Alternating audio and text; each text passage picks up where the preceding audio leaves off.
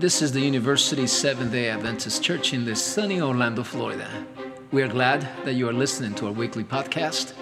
Our prayer is that you will be blessed and challenged by our message today, and may God lead you in the next step of your growth in Him. Here is our feature sermon. Well, praise the Lord for the team. Praise the Lord for your singing.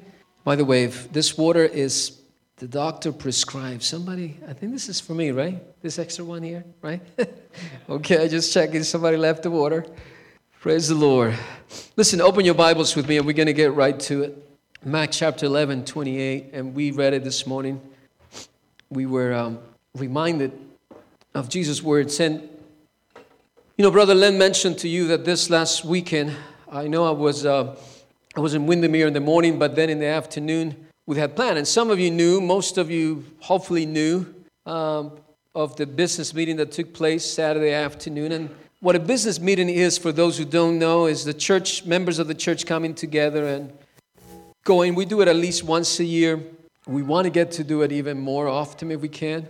But it provides an opportunity for the members of the church, those who are members of the church and, and really want to connect and want to support the ministry here, uh, to come and to talk about issues and plan for the year. And so part of that planning was the, the budget, the church budget that was approved.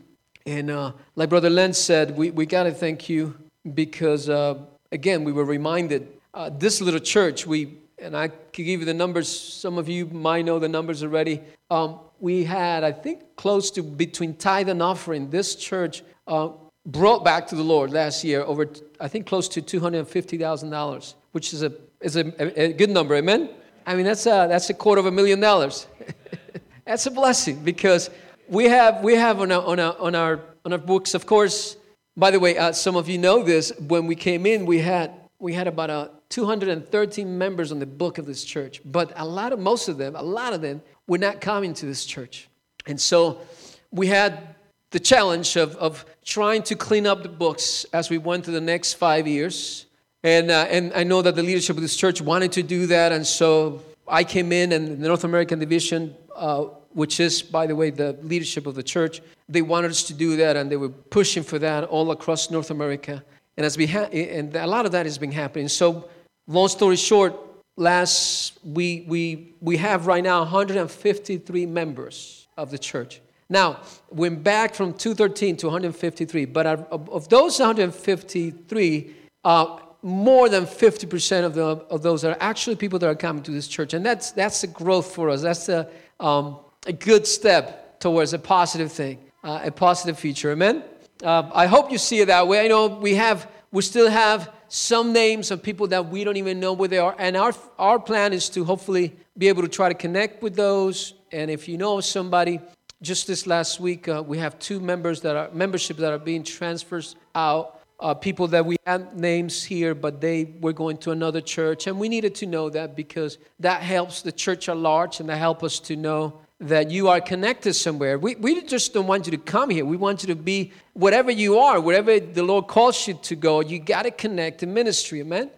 And I know that's what we've been asking you and we've been preaching about, and, and some of you have been hearing that for, for a long time now, and, and some of you are responding to that. And so uh, our prayer is that this year, more of that will happen. And so we will be doing some more of that. But the Lord blessed us, and so we were blessed in, in, in the progress that has been, has, been, has been going on. But there's a lot more growth that we could do. And, and, and among those, among that kind of growth that we were, we're thinking and planning for this year, especially with the challenge of having two churches, and uh, which, by the way, I thank God for the leadership has stepped up and, and really uh, done a tremendous job in, in doing a lot of the work that now I can do. So the leadership has been able to do that in this church, and I thank God for that.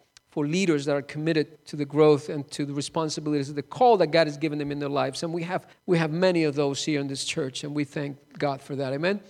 But this coming year, also, we want to refocus. Part of the part of the desire that we have, part of the plan is we want to refocus on our mission, vision statement, and not only uh, continue to, to, to promote it, but actually to begin to design ways in which we as a church will become more efficient and effective in how we, we go from principles that we want to be about to principles that dictate and, and, and, and build the, the atmosphere around the church. For example, we have this principle of worship, amen?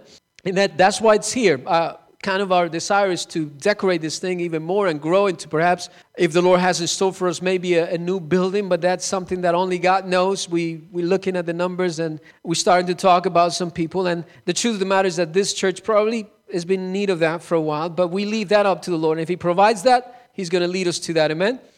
The main thing is we want us to really be, this coming year, to begin to be more intentional about our core values. And, and to do that, how many of you know our, our purpose uh, vision statement in the church? Anybody? Anybody knows what a vision statement is? Amen. That's the one. You're in the right track. The, the mission is go make disciples. That, that's kind of a, something that we agree and we said that's the bottom line of what we want to be about, right? We want to be our lives, and I think you heard it this morning uh, said in different places. We want to be your, we want your life and our lives and our focus be in making disciples, which means that we're going to have to go beyond just coming to church on Sabbath morning and to begin to try to transfer our values and who we are to other people. And among those are your children, right? That's the number one disciples. And by the way, that's, uh, that's part of being a family because the number one people that you and I could disciple is our children. Can you say amen? That's why we are that takes us to our vision statement, which is families growing together, and it's in the bulletin. If you don't know it yet, you could, you could pull it up, the bulletin. We are families growing together in the life of worship, seeking the, uh, right? Okay? Seeking the infilling of the Holy Spirit, and through acts of service, reaching the lost. And right there, there's five core values. Among those is worship, is growth, and is service. And the others two is family and, anybody could pick out the other one? And evangelism right? Or outreach, which is kind of the five main things that we've been emphasizing here. But this year, we want to move from being kind of having them out there to becoming more effective in how do we actually live that out and how do we become um, uh, more effective on that area. Well, the North American Division has put out a, a tool that we're going to use this year among the leadership. Even this afternoon, we're getting together to talk a little more about that with elders and leaders in the church. But the desire is to use this tool that the North American Division is, is, is provided of how to become a mission driven church, how to really go from being just a normal church, uh, just an average church, to a church that's effective in promoting and, and building the church around the vision and mission that God has given us. And I believe that we have that. I believe that we have a God given mission uh, and vision that we just need to what's the next step? How do we go to the next level? And you were part, you already started this process. You were partaking in the survey that we did the other day about the worship service, which, by the way, thank you. We, I've been going through some of the responses, and we will talk to the leaders even this week, this uh, uh, Saturday afternoon, a little bit more about some of the responses and what that means to us. And so there are things that we want to do this year. But why, why am I talking about that? Well, because first of all, I wanted to share with you quickly on the last few minutes that we have, and I have more things that I want to share with. But uh, again, the main, I want you to understand this that worship is not just also the sermon that happens here, right? Right? Yes, I mean, the sermon is part of the worship, but some of us think that that's kind of the main thing of worship. And I give you that. I mean, it's an important part of worship. Can we say amen to that? We agree to that, right? Not because, not because I am a man, a man has something to bring to you about what God's walk in my life is. Um, because the truth of the matter is, is that I mean, I'm just a human being, amen? And, and we got our challenges, but, but through us fellowshipping together and growing together, worship and this time of sharing the Word of God becomes more meaningful if it comes from where? From the Word of God, amen? First of all. And so that, that is important. And, and, and I guess what I'm trying to say is it's important that we share from the Word of God and that there's a main sermon and a main part to share. But that's not everything about worship. I mean, to me, and, and, and some of you, I want you to bear with me and, and, listen to this. To me, not only that is the center, but the tithe and the offerings and, and the music and, and the story and whatever elements we have together in worship, even the moment when people step out of their pews and begin to share together and get to know each other, fellowship, greeting each other, that all is part of a meaningful worship experience. Amen? So it's worship is, is a holistic expression, it's a holistic experience of God in our lives. And yes, Granted, um, we pray and you pray for me. And by the way, your prayers are invaluable when it comes to God's anointing and preparation in my life too. Amen.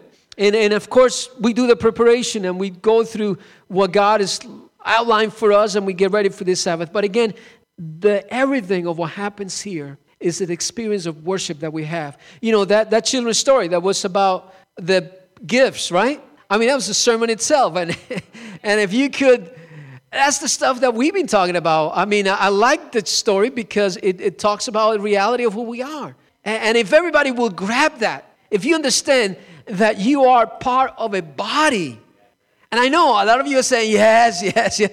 But listen, I, I was visiting with a pastor today, and I know I'm, I do not mean to, I love those who say yes, amen. But I want you to think about this. I was visiting with a pastor this week that uh, maybe was last week. Um, he went to the hospital, missionary, came into back to America after being three years out in the mission field.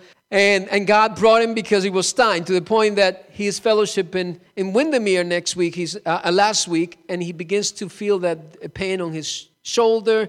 Anyway, through Sabbath school, he decides that he needs to go to the ER. And so he went to the ER, and sure enough, his pacemaker was acting up. By Monday, he's been replaced. He, you know, his pacemaker's being replaced. So I sat down with him. I went to visit with him, and, and as I'm sitting down, he tells me this. He says, he says, now mind you, this is a, a, a man that has dedicated his life to God, and he's been in ministry for over 30 years. He's been in the mission field, and he told me some things that he experienced, and I was like, just wow. I, I I have no words for the challenges that he's faced and for the blessings that God has, has blessed him with. I was blessed to visit with him. But he said this, and, and he said, You know, Pastor, I think the main issue in the North American church, oh, the church wherever we are, he says, is that we don't really understand this idea of that we are part of a body. And I, I sat down with him and I, and I agreed with him. I said, Yes, you know, we've been trying to talk about spiritual gifts and how people uh, go you know, and, and, and share, and we are needed in the church. But the truth of the matter is, at the end of the day, when I was talking to him, I have to agree that a lot of the times we don't realize how important we are in what happens here, what God wants to do among us. And if you're not involved, you're not allowing God, listen to this, you are getting in the way of God fulfilling his purpose for this church. Do you hear me? If we just in and out, come in and out, and just enough with just being spectators and, and, and being consumers, I mean, we, we're not allowing God to fulfill its full potential. Now, mind you, God is going to do whatever He's going to do, amen?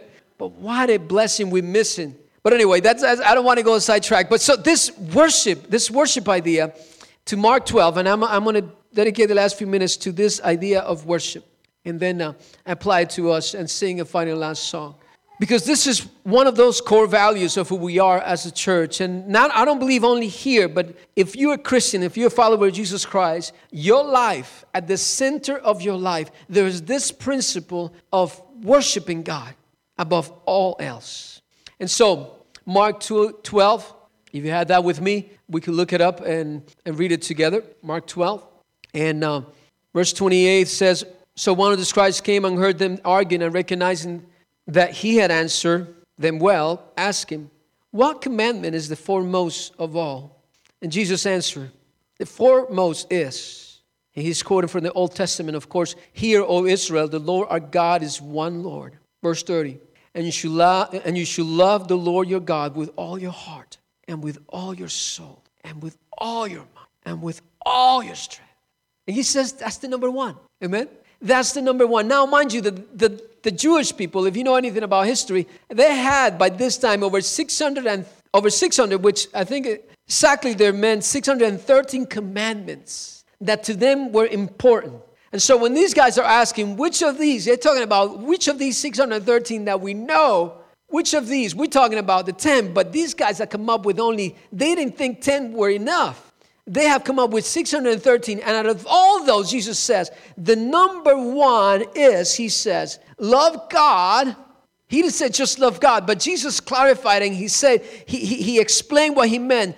Love God with all your heart and with all your soul and with all your mind. And if you don't get it, with all your strength.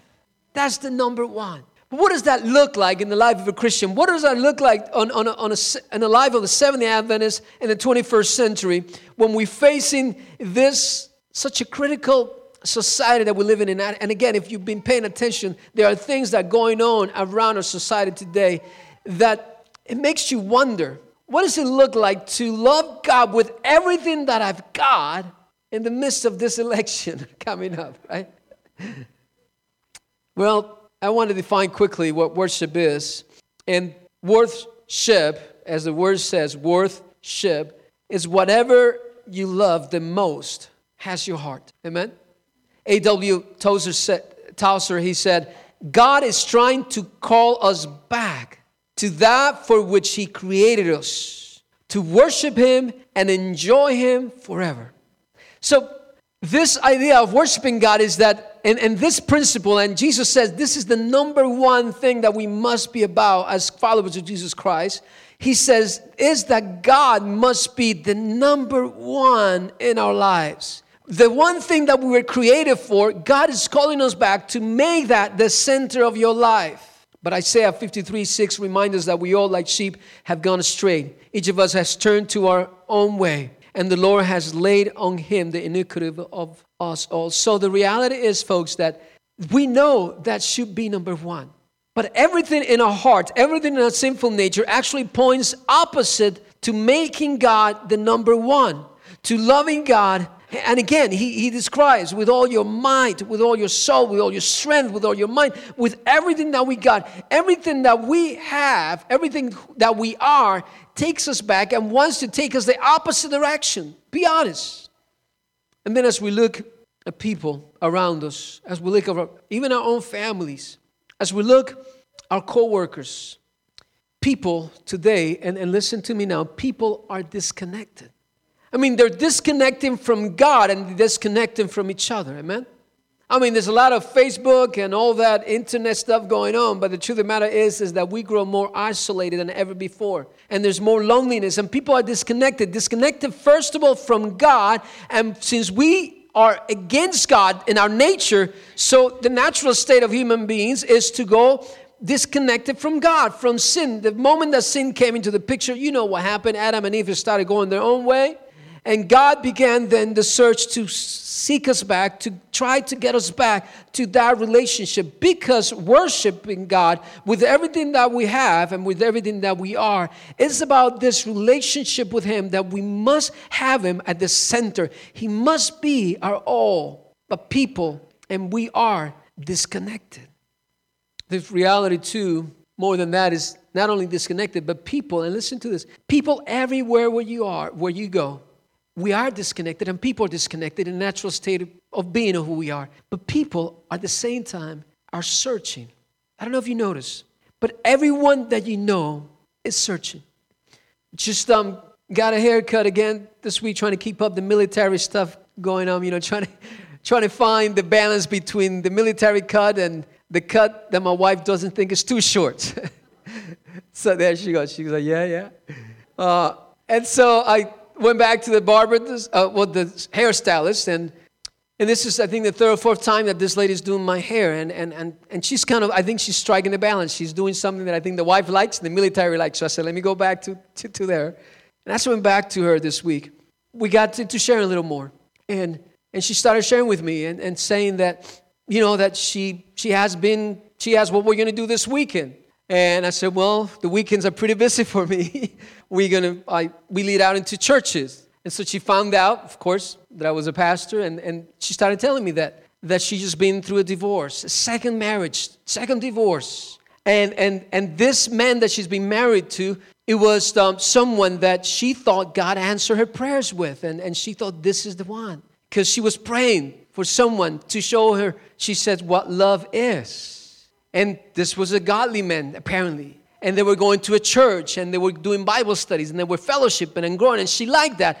And then she tells me at the end of a conversation, but you know what? Once, once we separated, now my friends from church now, they deserted me. Now I'm by myself. They don't want to study the Bible with me anymore because it was his church, of course. And I feel like I can't go back to that church. And in fact, is that people kind of left her on the side because they took his side. And, um, and now she finds herself searching for that right church, for that place where she could belong. And she feels so, she was obviously, and there she is doing my hair. And I'm reminded, yes, people everywhere around are searching for God. Because even though we're disconnected, we disconnect ourselves from God, the natural state of being, we were created to be connected with God. And so, all of us, once we feel the disconnection, we search back for this connection. And, and listen, and the truth of the matter is that beyond that, people don't understand what God is trying to do in their lives. They don't understand the love that God uh, the love of a God that is unconditional, a God that gave his only son, that we who are disconnected with him and sometimes don't even feel that need at some point, that we don't react to it, that we could have that relationship back with him. And for us, as children of God, as those who have that connection, we are called to what? To help people understand and point them back to this number one priority of our human existence, which is to worship God. And how can we do that? Well, John 129 tells us, and then we're going to wrap up with this next three examples. Um, John 129 says, Behold what? The Lamb of God. This is John talking to, to those who were listening to him. He looks at Jesus, he says, Behold the Lamb of God who takes away the sin of the world. Listen, the only way that you and I could allow people or could point Jesus uh, people back to that connection, that relationship that they must have is by pointing them to Jesus Christ. Amen. And again, the question is, what does it mean then for us to love God above everything else in this time that we live in in the 21st century? I want to I want to remind you quickly of three stories, and then we'll and then we'll pray. Remember Moses? Okay. You're going to look this up. But I don't have any more time. I was going to look up some Bible verses, but I know you're going to go back home and you're going to read it and look it up and study it and dig it, right? All right, so Exodus chapter 3, Moses. What happens there? Anybody knows? Moses and the burning bush, right? Now, I want you to know something. Moses, up to this point in his life, Moses was ready for his next step in life. But Moses did not know what his purpose was. Remember that? Because God finds him out in the desert, in the middle of nowhere, fleeing and going away, running away from his purpose. And God calls him back, and now God reveals himself to him, by the way, and calls him back to his purpose, which tells us one thing that the number, and what, he, what did Moses do?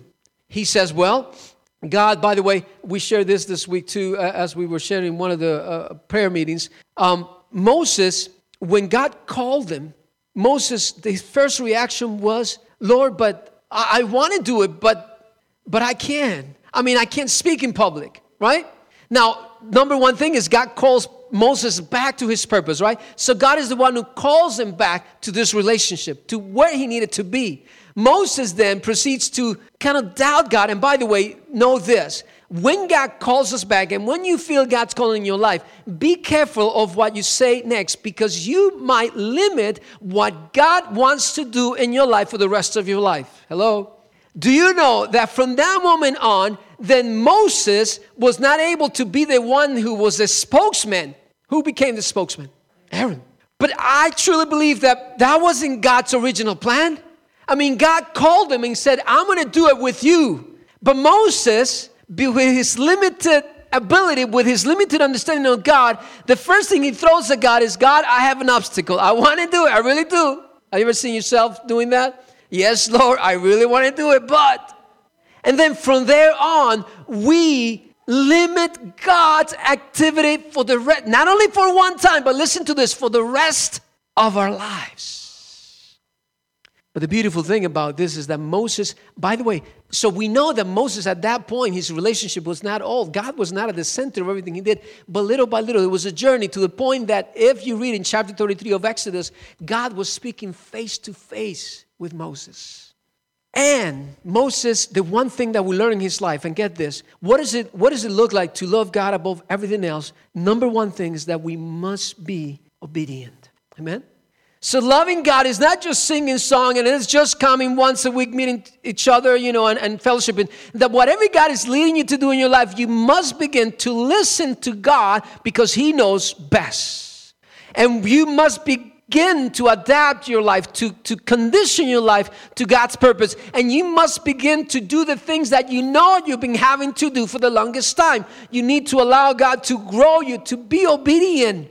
Number one in the life that God wants you to live. Number two case that I want to point out to you is remember the, the three Hebrew boys in Daniel chapter 3. All we're going to look at, at, at chapters 3. Exodus chapter 3, Daniel chapter 3. Remember those three Hebrew boys? Friends with Daniel? Were the names? All right, all right. Somebody that, that everybody, yeah, everybody, I think you guys said it. But so, what is it? That's right. You guys are better than me. I can't remember, ever remember those names. But those three guys. what happened with them? What happened with them? What do you think we could, we could learn in the life of these men about worship and what does it mean to worship God above everything else? Well, you know the story. Nebuchadnezzar, the king, wants them to bow down before their image, and they decide, no, we won't do it because that's against what God wants us to do. And then, you know what happens next? The furnace. And the king heats it up seven times more, right? But what is the response to that? And then the king, he didn't want to do this. He calls him and said, Listen, guys, help me out here. I really don't want to do this. Why don't you just please, just one time? And the answer is listen, we appreciate, King, that you're concerned for our safety. We really are, right? He was. But he says, we can do it because our God says we can. And, and he, and he said, and God, not only that, he said, we want to obey God, and God could spare us.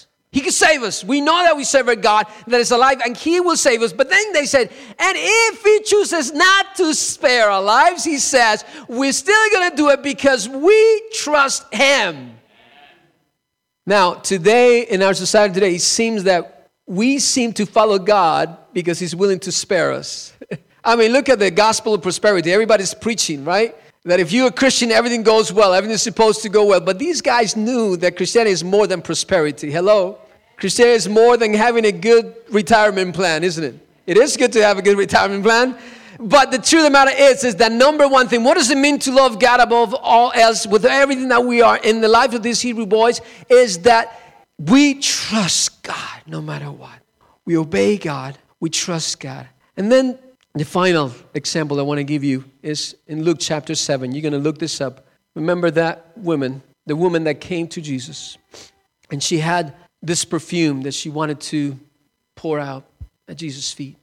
You know, the beautiful thing that happens there is that there was no songs, there was no singing going on, but make no mistake, this was an act of worship, her heart.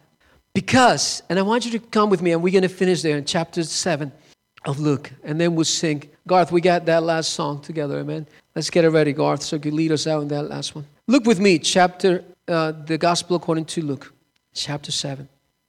In verse um, 36, now one of the Pharisees was requesting him to dine with him, and he entered the Pharisee's house and reclined at the table. Verse 37, and there was a woman, a woman in the city who was a sinner. And when she learned that he was reclining at the table in the Pharisee's house, she brought an alabaster vial of perfume, and standing behind him at his feet, weeping, she began to wet his feet with her tears and kept weeping. I mean, wiping them, I'm sorry. and kept wiping them. So she, she gets the feet wet with her tears, and she wipes them with the hair of her head and kissing his feet and anointing them with the perfume. Do you see that everything she was, with all her heart, it was in that act of pouring her perfume, this special gift before the Lord. Now, the Pharisees who had invited him saw this. He said to himself, If this man were a prophet, he will know who and what sort of person this woman is who is touching him, that she is a sinner. And then he gives him this parable. And basically, Jesus says that her sins, in verse 47, for this reason I say to you, her sins which are her sins which are many have been forgiven, for she loved much. And then he said to her, verse 48 Your sins have been forgiven. Listen, as we remember that story, the one thing that you cannot avoid but think about when you realize what this woman is doing is that this woman knew how much Jesus meant for her. And her whole heart was in this act of worship. And she, knowing she was a sinful woman, she teaches today that she had surrendered her heart to God in such a way that she didn't care what was happening in her surroundings. She was there for one reason and one reason only to demonstrate to Jesus how much she was thankful for what he has done for her. And so, if she teaches us anything this morning about what it's supposed to look like in the life of a Christian, worshiping God with all our heart. And by the way, what God wants is that, amen? Our hearts. God doesn't want us to obey Him only because we want to um, follow certain rules or be perfect or try to be the best, you know, on our own strength. God wants us to love Him because out of our own heart, to obey Him and to trust Him because out of our heart, we understand that the love that He's given us and the love that He shared with us needs to be reciprocated and that we must love Him back with everything that we have. As we think of this year, 20, 2016, that has already started and we're already in March, end of March, um, we want to be individually and as community, as families, to be people that center our lives in worshiping God above everything else. Amen.